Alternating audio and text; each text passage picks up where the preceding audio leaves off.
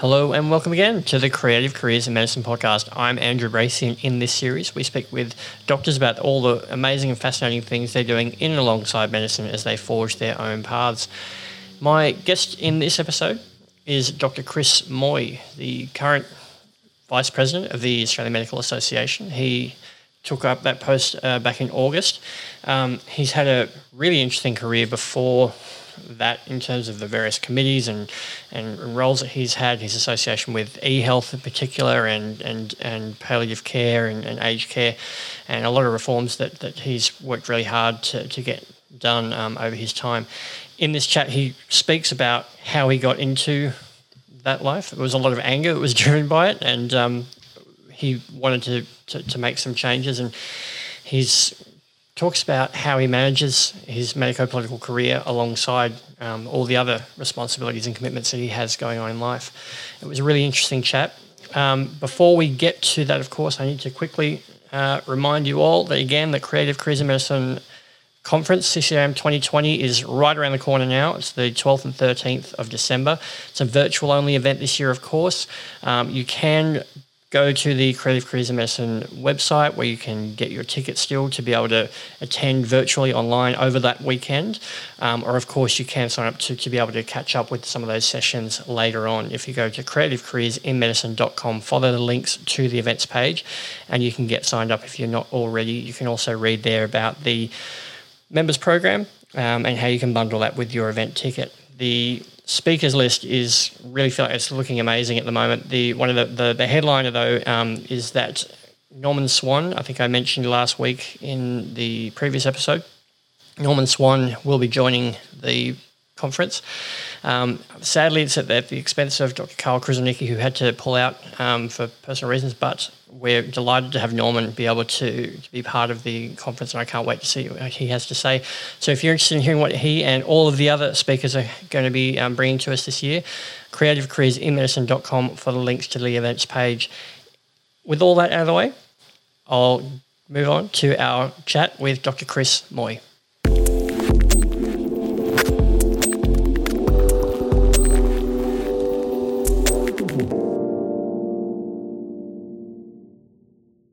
Dr. Chris Moy, thank you so much for joining the CCIM podcast.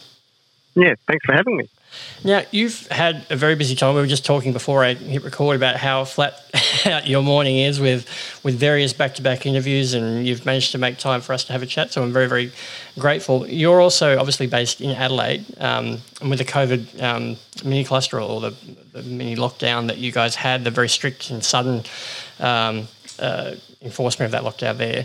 Fortunately, and or maybe frustratingly, it turned out to uh, not have been as necessary as initially thought. But with obviously there's still some cases there to, to be dealing with, and a public that's been pretty sort of shocked or stunned by that that whole process. What's the last couple of weeks been like for you? Not only as a GP at the coalface, but also as a doctor in one of the most sort of prominent health roles, um, not only in the state but nationally as, as vice president of the AMA.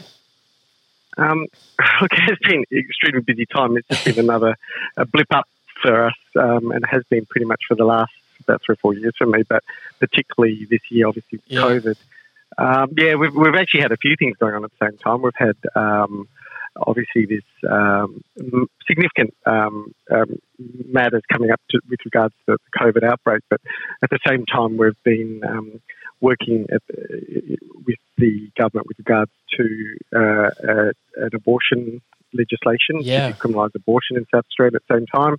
Plus, also uh, nationally, uh, we're doing some work to sort of um, back some um, um, um legislation from Zali Steggall with respect to the climate effects of uh, um, on on health, mm. and um, and also here we're doing some a lot of work on culture and bullying, and we've just managed to get an amendment to some critical legislation in South Australia to embed the responsibility for improving culture and reducing bullying with uh, local health boards, which is a first for Australia. So yeah, it's been a lot wow. at the same time. Yeah. I think it's it's. Uh, uh, uh, you just mentioned a, a number of things I was going to get to sort of later in the chat about you know these issues that that doc, more and more perhaps not you know that it's not necessarily a new thing in, in every single one of these cases, but more and more that the, the, the, health issues elements of a lot of these sort of social debates are taking precedence, um, and, and, doctors are playing more. and You know, it seems to be playing an increasing role.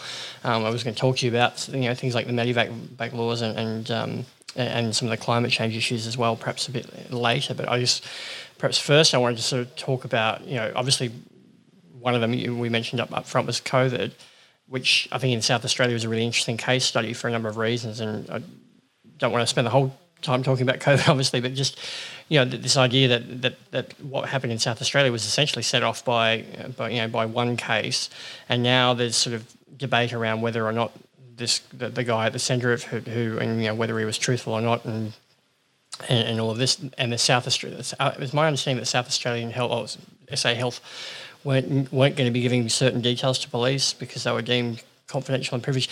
I guess I'm bringing this up because it, it sort of starts a whole real, really interesting conversation about patient privacy and what that means in the midst of a pandemic. Mm. Um, look, there's probably several issues. Um, I, have actually been very supportive of the decision making in South Australia. Mm. Um, I've actually been very much involved in South Australia, as it's in Victoria. There's actually been a sense of uh, working together, all groups. Um, the government, the minister, myself, the opposition leader. Um, we've all actually worked together, and mm. you've probably noticed in South Australia there hasn't actually been, surprisingly, a lot of politicisation of what's gone on. Um, and, um, and and generally everybody's been pretty much on. Look, there's been quibbles, and you can mm. see you know little things that have gone on, and there's been unhappiness even amongst my sector about certain certain aspects of things. But if you look at it as a whole, it's actually been very well managed, and that's because there's been a level of uh, coordination, which I think has led to a few things. It's, it's, it's led to a matter of trust. So when I speak to the, the, the SA Health or the minister, there's a level of trust that I'm that they will listen to me. But the mm. other way, when, when, when I'm hearing what they're doing, I understand what's going on. And in some ways, that's been really important in South Australia because the, the, the, the level of trust in the community is important because what it means then is that the, the Joe Blow on the street will actually go, gee, okay, everybody's kind of on the same wavelength and, and believes in what's going on. And then they'll follow what they've been told. Yeah. Um, I think in Victoria, um, without, you know, having uh, worked with the Victorian president over there, that there really has been a major politicisation of it. Mm. Um, and also a lack of engagement with major stakeholders, a lack of listening to people outside of the, the government and the, the, the internal health system. Um, and they, they haven't listened to the AMA quite often. The AMA actually told them to go to lockdown about a month before they should have gone. They right. did in the end. And see what happened, they went to lockdown for four months. Um, so South Australia, in fact, um, um, I, I, I, was speaking to them and having seen and been involved in what happened, frankly, the really poor decision making in Victoria. Um, worked with the South Australian government and explained to them that if they thought they needed to go, then they should go hard and early because yeah. it's closed out. And although people are second guessing that, that three day lockdown because of this, um, what was what appears to be, and I won't go into the legal aspects of it, the you know provision of information which wasn't didn't turn mm, true. Mm. Um, in fact, I think it's probably made the difference. Those three days made a lot of difference. It actually allowed a lot of uh, closing down a lot of the cases, yeah. and in fact may have averted what happened in Victoria. Yeah, for sure. Um, because they did it. Um, so, so look, I, I, paint the picture of what's happened in South Australia and how I, I prefer to work ideally, um, which is to work together with stakeholders and, and everybody. But, but when time comes, I have to talk up against them. I will do, do as well. Mm. Um, the other thing that you mentioned was about the privacy aspects, and and, and, and this was an issue about um, whether an individual had uh, given the right information about what uh, where they'd been. Now, I don't know the circumstances, and there may have been other, because it appears that maybe there may have been other people involved as well, as I understand it, because it was very difficult for one person to say one thing yeah, and other sure. people not to know about it, because he was working at this at this uh, pizza house. Um, what I'd say is that there is um, one of the tricky balances will be uh, with regards to contact tracing and people who are contacted for contact tracing is not to scare them off. Yeah, well, that, that was the, that was one of the things I wanted to ask. I mean, yeah. that's this, this, and I'm not I'm not sort of second guessing mm. what's going on in South Australia for mm. a second because you know it is you know especially mm. me as, as a very much a, a punter on the sidelines, but you mm. know it, it, makes sense that you know you, you make the decisions in it you know very quickly to, to do what you, you mm. as best you possibly can. But what the, the yeah. ramifications are, what what that might mean for people's future behaviours, like does it yeah. does it scare so what them? We, what we need to say, yeah, what we need to say to people is ensure to people that the privacy of what they say if they come in contact trace is um, is is protected because people need that privacy because mm. otherwise they will hold back information.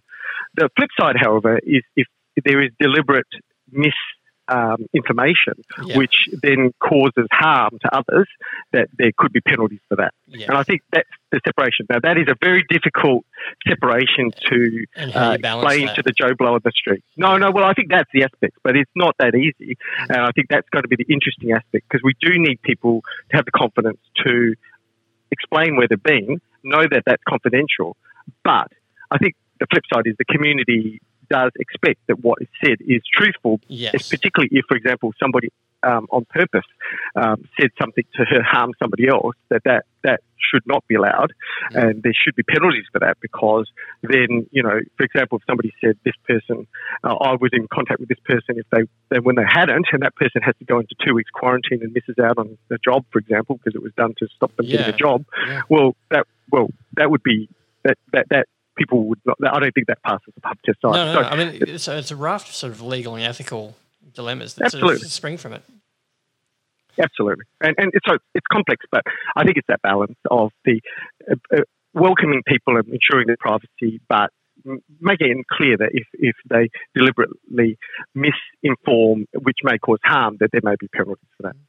Just on that issue, um, we can move off COVID in a moment because I want to talk about you and your your journey, obviously, which is the point of the conversation. But just since we're on it, I just I did one of the things I did want to ask you, as someone in in a you know, prominent um, uh, health public health role, you know, obviously advocating and, and, and, for the profession as well. But the AMA very much um, is is also a public health advocacy um, body in itself as well. Is it been sort of heartening or edifying to see? You know, you, you mentioned a moment ago the way that um, that you and you know the, the AMA had been able to in your case in South Australia, work quite constructively with the authorities to, to, to get the right sort of things in place.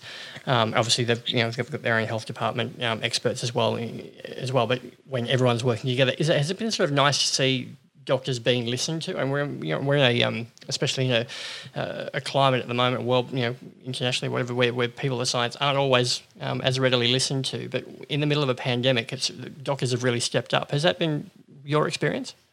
Yeah, uh, look, it's been particularly hardening. I'm not sure whether you saw recently, uh, the AMA just recently topped the um, um, global um, um, um ethics index in Australia um,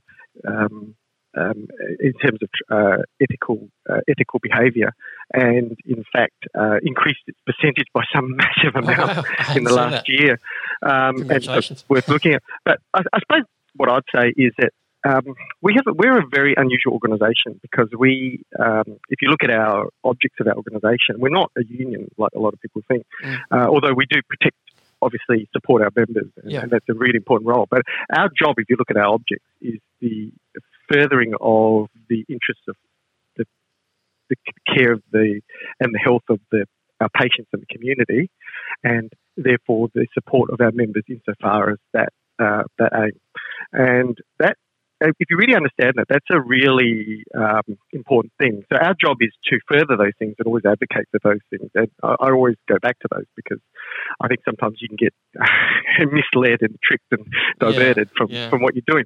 But I think if people understand that that's what our job is and, and to always work in that area and to hold to those through, our job is then just to, to hold the line on that. And it's not always to be nice either. I mean, our job, we can't be nice if we if we agree with everything and if it's wrong, that's not right. So yeah. what people need to understand as an organisation is AMA. What we go out, we tr- we basically uh, work together as representing our members and the profession in terms of developing clear cut policies which align with the things that I've just indicated, the objects of the organisation, and then to prosecute them and really to hold to the fact that we're we're consistent about that, and then, then hopefully people will actually understand and trust what we say. Mm even if sometimes sometimes it'll be because we're, we're aligned with the government and with other stakeholders, but other times it'll be against them. But as long as we stick with there, uh, we can all live with ourselves. I wanted to, obviously, as I flagged earlier, rewind your career um, and talk about so your journey to this, what how, how you've gotten to this place where you're now one of the most prominent doctors in the country, sort of working with health authorities in the middle of a pandemic. Um, where does that journey begin for you? Can you tell us a bit about how you know why medicine was it always the case? What, you know, how how did you gravitate towards a career in medicine? Can I just say to you, I'm completely the accidental person. um, I probably was. Yeah, I probably wasn't even expected to become a doctor. Back in those days, you could just get the score, and I kind of essentially didn't know what I was going to do. Just ended, uh, started medicine, and ended up a doctor at the end of it. So I wasn't one of these people that was sort of committed in high from the start. Knew you were going to. I need to get a good. You know, no, good, no, get good marks I, in high school. Yeah, and it's interesting because I think that was has been helpful for me because I've been very realistic about this job. I haven't had stars in my eyes and then mm. led to be disappointed later by it. Um, so that's been helpful. But you know, I I had no and people will know that I'll probably be the least likely to be doing the stuff I'm doing uh, because I just wasn't particularly interested in politics or anything really. Yeah. But uh, basically, I was uh, I worked in general practice, and then the only thing that actually happened along the way is I became angry, um, and the journey of that was is I was really angry about what happened to because I, in terms of the care of the elderly. Um, I did a lot of aged care. I was really angry about the system being essentially a very, uh, sometimes becoming a very uh, bureaucratic system that was just written, that developed, treated patients like um, a number or a conveyor belt in terms of decision making and, and, with no thought.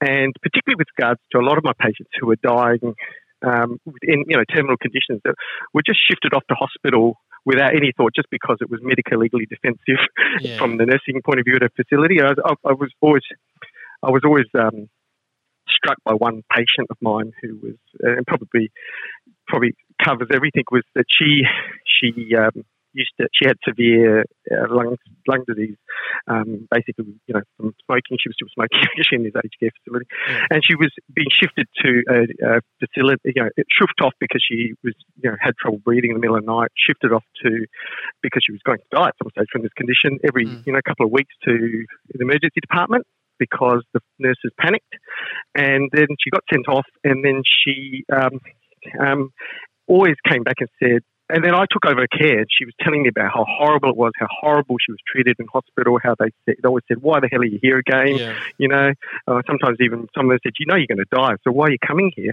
Um, it was just pretty appalling, and it was far away from humanity that I could see. And then I explained to her, you know, you don't actually have to go. You have a choice not to actually go to hospital and you have a choice to be treated palliatively and just to frankly enjoy the rest of your life. Yeah, and, and you know when you when, when you forth between emergency and wards. And, and, and when you go, I'm going to make sure that you uh, get treated so you're comfortable, and I'll I'll make sure the morphine and it'll, it'll relax you and make sure you you don't have pain or shortness of breath. And mm. you know, and you'll go out in style and you'll be comfortable. Um, but you know, you don't. You have a choice not to do that. You're allowed to say no to treatment. Yeah. And she went, "Oh my God, can I?" Because I realised that she felt like she was a she was a victim of the system, and the system is what you did. Yeah. Whereas she had felt so disempowered, and I was so angry about that that really that catapulted me into initially just getting involved in a couple of small projects with the um, divisions of general practice to develop um, strategies for advanced care planning so that you know people could actually write down what they wanted so that the nursing staff wouldn't automatically send them to nursing hospital every time. Right. Um, and the, the, the, journey of it was was that this woman later she did die, but I said to her, look, you know, you know, you, are going to die one day, but you you can go out in style. And comes to you, you got to break out your Grange now, mate. Okay, enjoy it. And she was so much happier because she didn't feel like a victim of the system. This yeah. weight had come off her shoulders, yeah. and it's ironic because she did die, but she died peacefully and she, she died happy. But she was no longer a victim of a, a sort of a, basically a headless um, system driven by medical, legal, and bureaucratic um, systems, right. which is what medicine should not be about. Absolutely. I mean, so I mean, you sort of skip. It's a really interesting sort of point. I mean, was it, it sounds like a bit of a road to Damascus moment for you. So that was, you know, that, that what you're saying is that that, that particular case, that patient, opened your eyes to the sort of changes that you could make. So where no, well, well, yeah. Yeah, so basically, I got involved in a thing called Age Care Panels. It was just supported, a little, little tiny little group, tiny little project, developed a bit of work.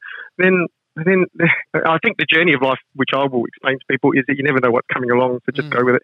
I got involved in the, uh, because of that, you realise that uh, a lot more people uh, don't want to get involved than people do want to get involved. Yeah. But basically, because I kept, I, I started getting asked to various committees because of some evidence that I understood what occurred practically on the ground, mm. and um, palliative care and age, advanced care planning group. I finally got involved in a thing called the Advanced Care Directives Review in South Australia, which is a review of the legislation in South Australia, mm-hmm. uh, which later actually developed the really the best legislation in Australia for advanced care directives um, in 2013. Took that was about so I started in 2000 about four or five, yeah. ended up at about, uh, but. Um, you know, having done nothing at all, not been interested at all, but basically started on a lot of committees. And I must say, I started off really angry initially on all these committees. I was just the angry man on these committees initially, and and, and people probably have struggled to cope with me initially. But over where time, was, where was that anger directed? Was it anger at because, the system or what in particular? Yeah, I, well, I thought this was stupid. Why, why, why doesn't like SA Health why, why, are they doing this? Or why is this system so stupid? It's ridiculous that this woman, for example, yeah. is being treated in such an inhumane way, really, I thought. Yeah. Um, and, you know, why have we got this insane system where you'd think that there would be humanity at the centre yeah, of it, but in fact, it's actually just a, a, a crazy um, um, automatic system, which is as far away from that as possible. But, but basically, what happened is I was angry, and, and I must say, people probably didn't cope with me in committees. But I've done the journey of a lot of people, which is actually understanding that uh, really over time that what you do is you build trust with people and you get less angry and you understand their things. So understand what the government, what the lawyers felt, what the nurses felt, what the um, and understand what they did and understand what their needs were. For example, the nurses were very worried that they were going to get sued if they didn't get sent mm. to hospital, for example, or that the the, the, the, the, emergency departments were really sick of it. They didn't have any paperwork, they didn't have any information, so they had to treat it, but they were just tired in the middle of the yeah. night. They probably were really grumpy.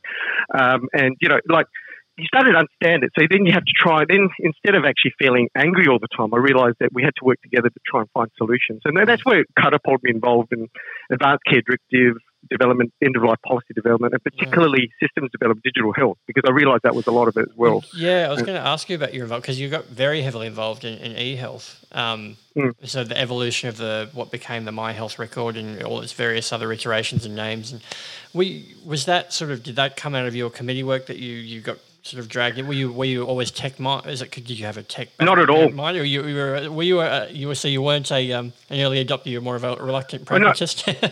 oh no no no no! I was I was quite good at sort of on the ground because I was at that stage I was a, a part owner of a practice and yep. I was the IT person, so I kind of knew how the right. the systems in general practice were, which were well ahead of hospitals at that stage. I've got mm. to say, um, but because I just knew on the ground what to do, that was fine. It was just practical sort of stuff. Yep. Um, what happened? Well, you'd be surprised how little everybody else knew at that stage. So um, well, yeah, I got involved. You, you, got you came into general practice in the in the early nineties, yeah. around around that time where, where the internet was only just becoming commonplace thing towards the you know the mid mid nineties there. So that must be just mm. it was sort of an interesting time to be sort of entering that field. Mm. So you know they just needed people, um, and what happened was was because of my work in advanced care directives, I realised that having patients' wishes documented on a bit of paper was fine, but if that was in somebody's drawer, it was a waste of time. Mm. okay, mm.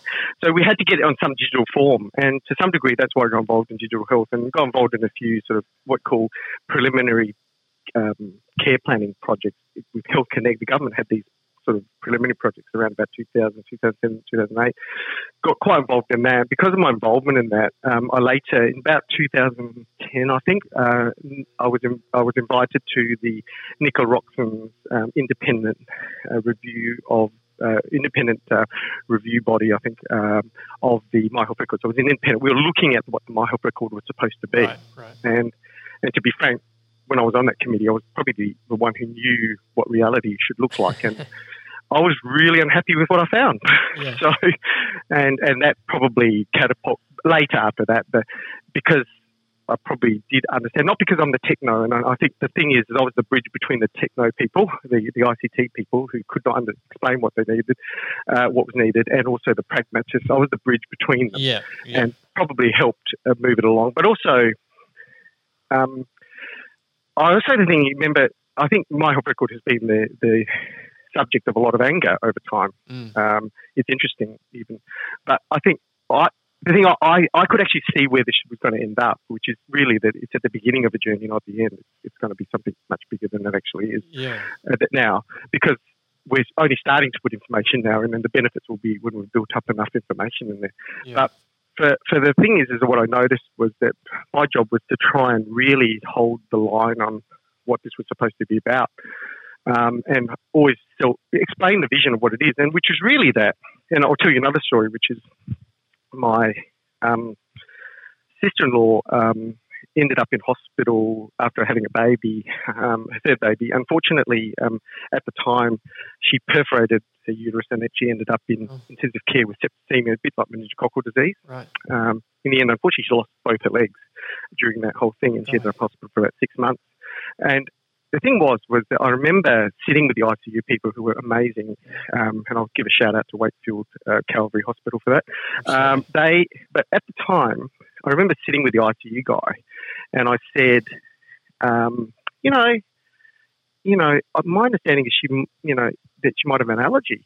Um, you know, how often do you get allergy information before you start giving? Because my, my sister-in-law basically was going to die. She her blood pressure was down to sixty at one stage, and they were Right. shoving every antibiotic into it possible. Right. Um, and I thought sh- we, we'd been brought in to say goodbye, um, and they were shoving every, hoping they she just missed it. But afterwards, they said, they said, I said, how often, you know, if she's got, if she's got an allergy, how often do you know about these allergies? How much information do you get when they just turn up? Because you know, you her the wrong antibiotic, she dies. So definitely in this case, and they said never. Which And I, is I just thought that in in 2010, Yeah. why are we living in a world where the emergency department does not have basic information about allergy? And that's because all our health systems are all disconnected. People have bought all their own systems and they're not Yep. talking to each other. And basically, what the My Health Record is is essentially a, a, a sort of a Dropbox where you put down basic, you know, the same documents that are already out there. They're already out there. They're sent, uh, discharge letters, whatever. You put it in one spot.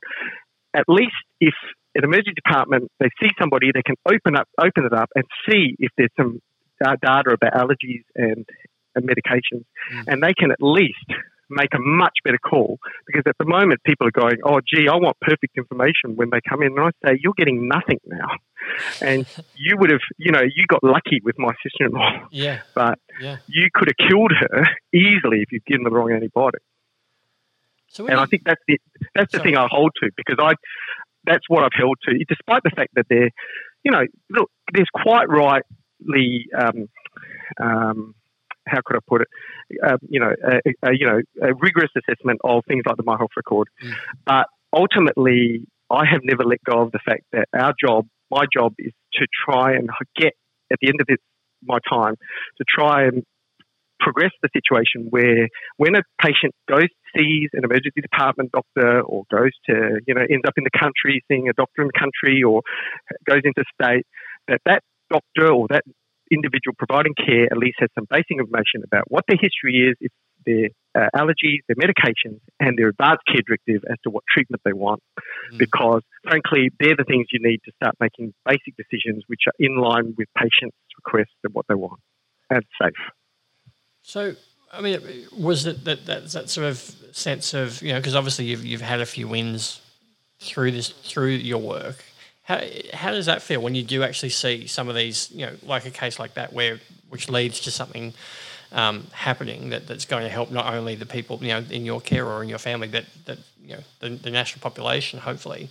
Is it Um, is that what sort of drives you to keep sort of doing the work? I mean, you go to the position we're in now, where you've just recently, in the last few months, become the vice president of the AMA. I mean, is that what drives you to keep sort of pushing you to for positions where you can actually try and make a difference because you've seen those wins, or what's the motivation?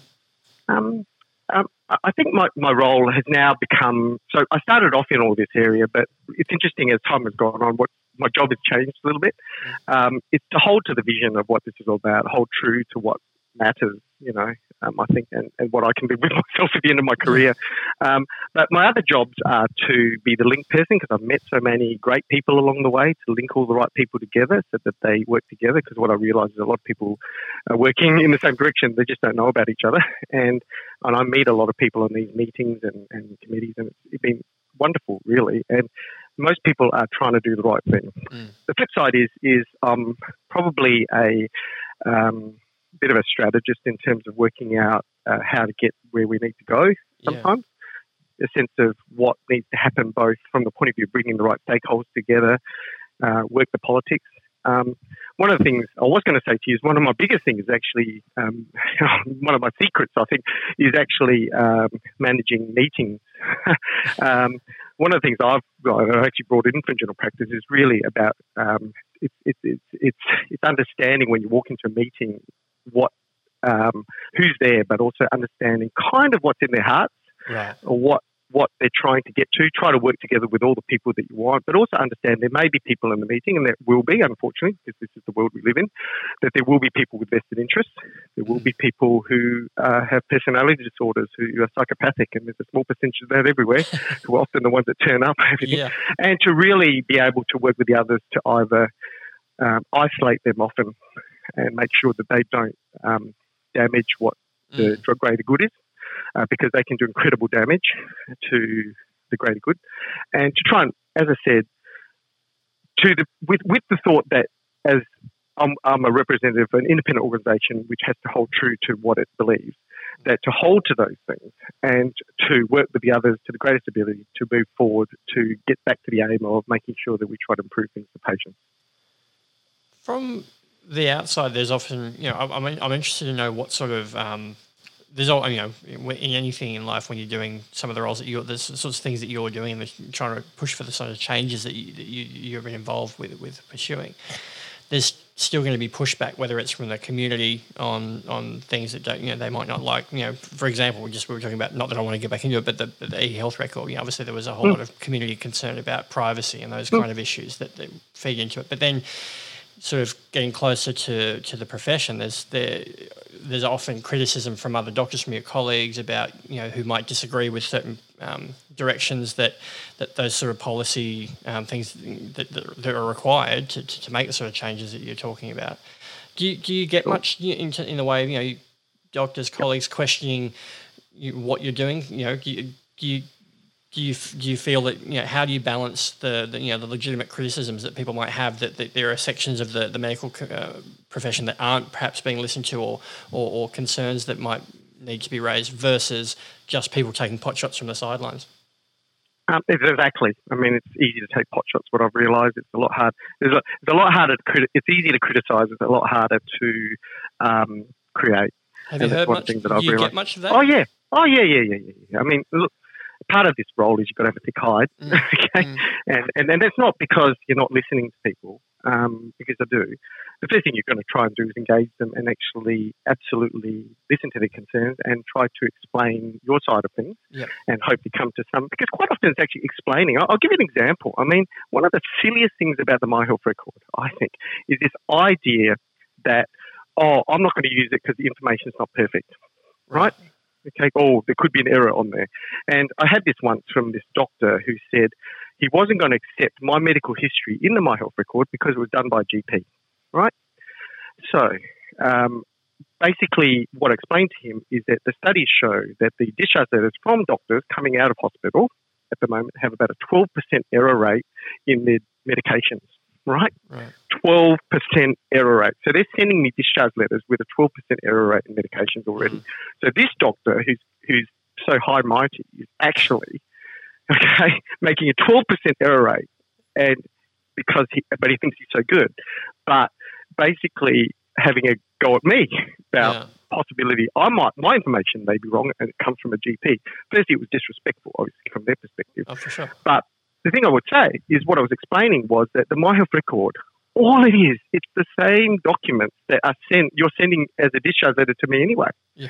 And, you know, when I get a discharge letter from a nursing, from a hospital, I know there's going to be a 12% error rate. I that's don't why, trust That's it. why we check things. Correct. Use your brain. That's all I'd say. And the thing is, what I had to explain was that, you know, to be so, sh- understand that the, the My Health Record is not bulletproof. It was never created for that. It, what it mm. was created was to be a repository for the very same documents out there that do have errors. But every time you look at a document, whether it's one sent to you by directly by fax or by letter or by email, or it's on the My Health Record, you should be assessing it to make and double checking it with the patient, for example, to make sure it's right. Mm. You know, you know, you do want to double check. Um, but the thing is, is that so that's one thing. So really, that's silly. So do you understand how that's how I would argue that point about my health record? Um, but the flip side is, is what I would say is okay, but they're saying, oh, gee, you know, um, I might get, um, you know, the patient is, you know, it, it, it, you know, I, but at the same time they're going, I have no information about the patient when they come in, and I, that's why I'm actually saying that, you know, to my that woman, oh yeah, you're, you're, why are you here all the time? You know, you're, you're hopeless. You know, why? God, they're treating them that way. If they had some information about number one, what their medical history was, that they have an advanced care directive, they might even be sent there. but also, if they are, they would know what to do to treat the lady palliatively and treat her with some compassion instead of treating her like a piece of meat. Basically, yeah. is the way she is. And the thing is, is that for me, that that that is understanding that, and also understanding that sometimes when you actually kind of have understood the system and you've actually been a part of it so long time, you're actually looking about three steps ahead, right? Mm. Um, and sometimes the people that you're trying to bring along, they haven't been a part of this. They can't see three steps ahead. They can't see, for example, that one day the greatest benefit will be for our children because they will have records from when they're ch- young. Mm. And they, these records will be really useful as they grow older you see. And that's the long term benefit of the My Health record. And but even now there will be benefits for people as well. And so the idea is number one, to be have a thick hide, be compassionate people's views. Okay, so I've been quite hard on that doctor there, but what I would say to you is that you can understand my frustration about that sort of there's a certain arrogance about that sort of thinking yeah. which, you know, is is you have to deal with. Try to deal with it, listen to them, explain the other side of it, right? Sometimes they're still not going to wear it because they're not going to listen to you.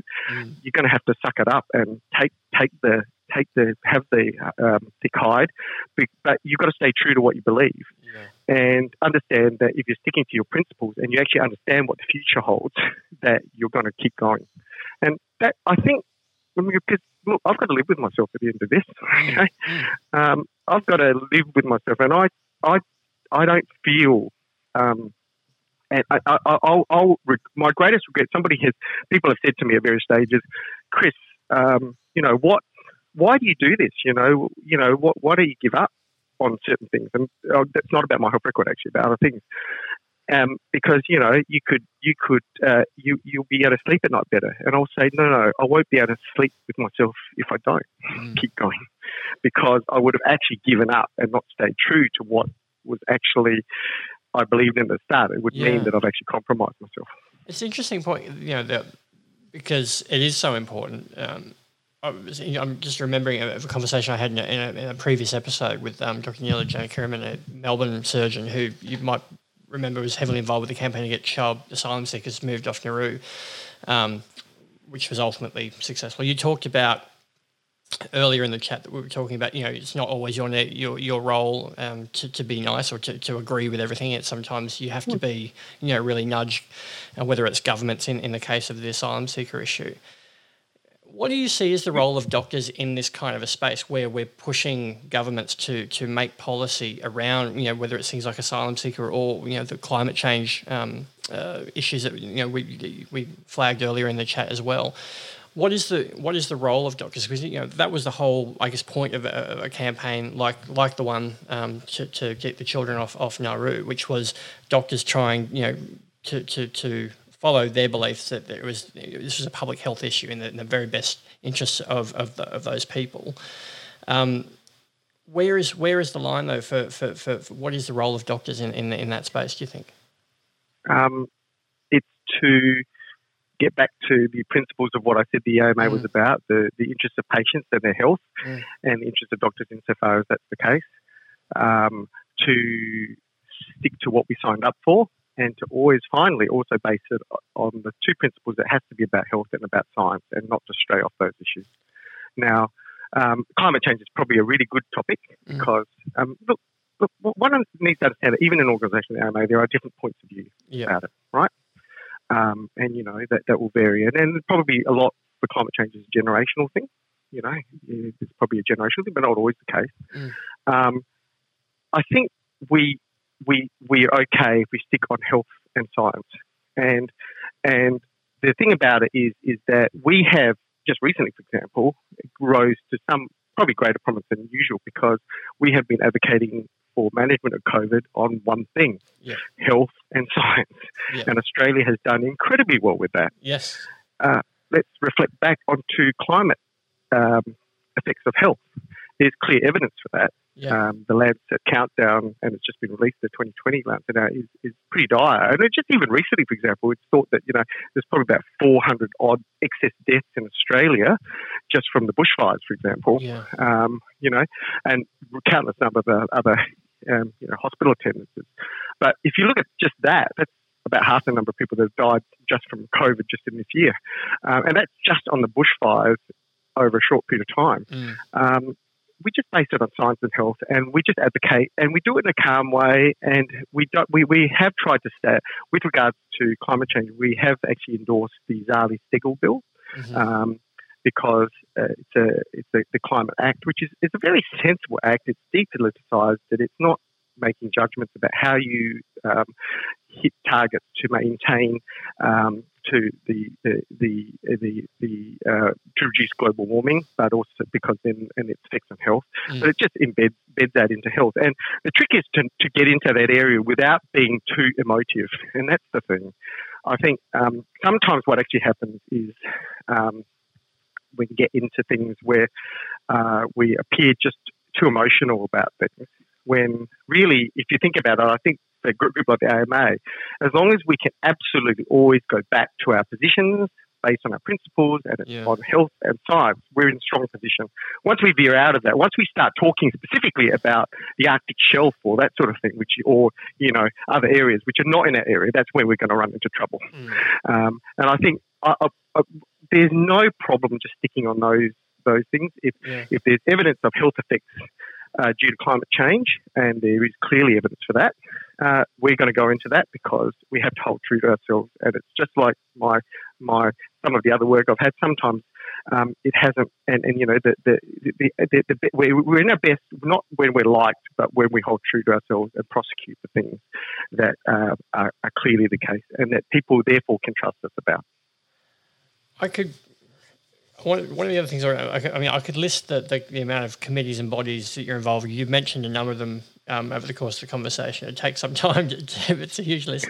It's a lot of commitments that you have on top of your practice, but of course you've got, you know, you've got a young family, you've got, um, you've got your, you know, your clinical practice you have to do. You've got CPD, you've got all these meetings, you've got a, how is there any time spare time left for you? How do you and how do you manage all these all the keep all these plates spinning and make sure that you know you're giving it 100% it's one of the questions that, that with a lot of the people i speak to on this podcast these are doctors in a similar situation to yourself where they've got all these different interests and, and commitments going on.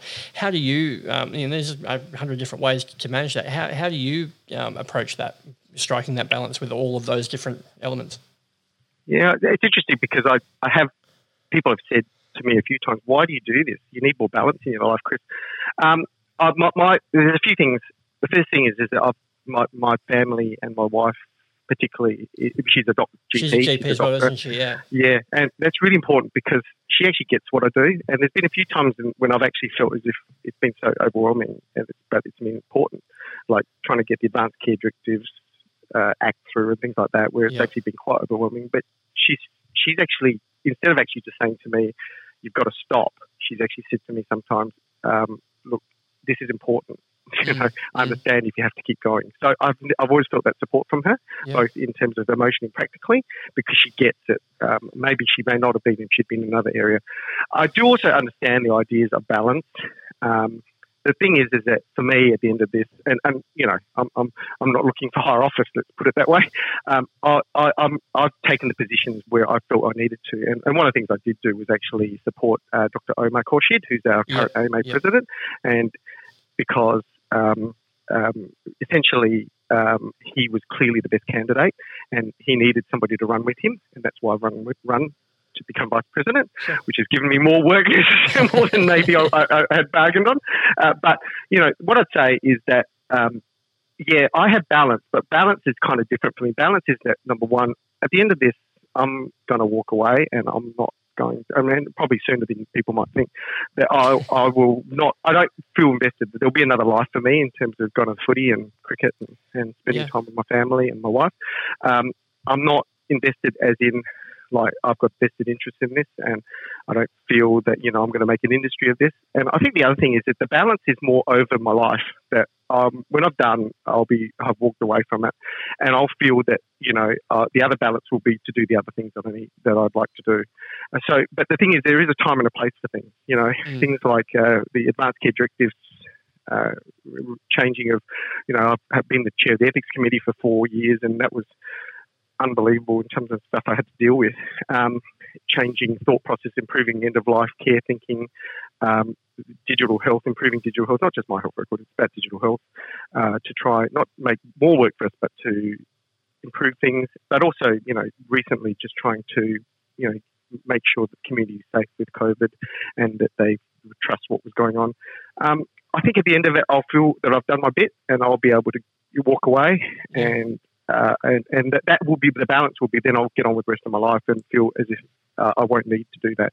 And then I will re- I'm really trying at the moment because I really have seen some amazing young leaders come through mm. the AMA and other organisations to really try and mentor them and feel that they they'll be able to Carry continue them because I, yeah. oh seriously I've seen some amazing people come through the AMA and I can, name quite a few.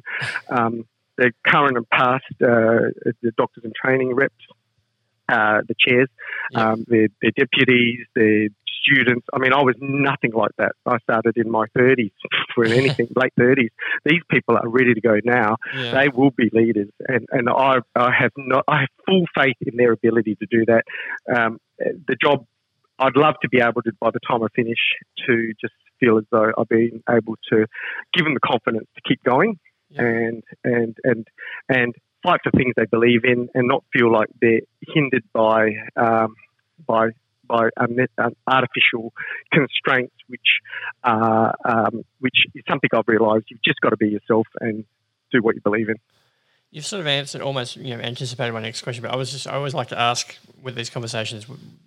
What advice would you give um, for doctors, whether it's you know the, the leaders of the future that you just mentioned, the ones coming through, um, some of the you know positions in, in, in you know whether it's uh, student representation or, interns and, some of the roles that, that, that, they're able to, to take on even in their, their junior years through to someone like yourself maybe who's coming to medical politics later in, in, in their or middle of their career or later in their career. What advice would you have for, for people who might feel that same anger that, that you have felt at, at various points in, in wanting to get involved, whether it's with the AMA or various other health bodies, associations, colleges, what are the pitfalls to watch out for, and what have been the, the, the main rewards? Do you think that they should? Um, what I'd say is med- is a hard career. Um, there's a lot of pressure. Mm. Um, when many people, when I told you that I didn't have any aspirations really, uh, a lot of I've seen a lot of people come in with the stars in their eyes and come cynical because mm. they didn't. They, they got angry and they realised it wasn't exactly what they thought. Um, the thing is, is that you have a few choices. You can either be cynical or you can try to do something. Um, I am as flawed a person as you can get. Hmm. Number one, um, I've never felt uh, adequate for any of the positions I've taken. I'm going to tell you that. And if that's a reassurance to a lot of people, that they should, because I've never felt adequate for any of these positions. I don't have any other. You notice I have very few letters after my name, apart from my medical degree and my, my fellowship and and a FAMA. Um, it's basically very little. And the thing is, is that, but but that doesn't mean that what you bring to the table isn't of value. And um, and at whatever stage, feel like you can, um, and don't feel just be yourself and be true to yourself. And I think that has a value beyond just money, which is I'll tell you this: the career I have hasn't been good from from financial sense, but but but it's good from the point of view of you feel like um, that there are aspects that, that there is hope in terms of a career that's long and hard, and that you'll feel you can walk away feeling contributed, which many of my colleagues do. But then there's also others who get just really cynical and get caught up in the system, or it just becomes a number crunching game. um, just be yourself, be true to yourself, hold it, hold it till the end, mm. and then try to bring on the next lot as well. And then hopefully you can walk away happy, happier with your career, and feel as though your your contribution um, was something that you can uh, uh, feel some satisfaction of, and that you could feel the next pe- next lot, the next the ones you've helped hopefully along, can carry the torch on from when you've left off. 2020 has been quite an incredibly tough year for so many, especially people in your profession. Um, but on top of all those other stresses that you've been dealing with and, and the, the, work that you've been doing, um, I I did want to mention this towards the end uh, that you are also carry the burden of being an Adelaide Crows fan. I just wanted to ask, are you okay? No, no, no, no. You see, what I would say is that despite the fact we were bottom of the table, we were top of the draft. We've got the number one draft pick next week, and I've been. And if you talk about things that I focus on in those few minutes that I have, yeah. I'll be watching that very carefully. So I'll be. I do have other aspects to my life, and I know uh, uh, who will want to pick as number one draft. well, I brought it up because uh, you know you mentioned you know when you do walk away from from medical politics, that that'd be one of the things you want to focus on. So I I, I, I wish you all the best when, when you do. You know, finally you can decide that you, you've you've done enough in this realm, and you can go back and focus on your practice, and, and hopefully the, the, the Crows are in a better spot by then. Yes, uh, well, I'm, I'm very confident of that at the moment. So uh, that, that you, one needs to be optimistic and also understand that sport is just a metaphor for life, and you know the downs are just something about, and you have to suck it up in those times because the downs are about uh, so that you can enjoy the good times later. Huge thanks again to Dr. Chris Moy for his time. Um, obviously, there's a lot going on in South Australia, as he covered in the chat with um, COVID and, and all the role that he has and the work that he's doing. Um, and I wish everyone there the best as um, they, they work to, to, keep that under control there. Uh, another quick shout for the Creative Careers in Medicine conference, which is right around the corner again, the 12th and 13th of December. It's a virtual event. Get your tickets at the Creative Careers medicine site. That's creativecareersmedicine.com for the, the event, the links to the events page, and get your ticket. Norman Swan will be on the bill. I'm really excited, as um, everybody else is, I'm sure, to, to hear what he has to say. It's been a huge year for him. Um, going to be a massive weekend for, for everyone involved in the event. And as I said at the start, you can, if you're unable to, to watch some of those sessions live over that weekend, you can catch up um, later. So head over to creativecareersinmedicine.com and get your ticket. This has been an Embrace Creative production for Creative Careers in Medicine. I'll be back very soon with more episodes.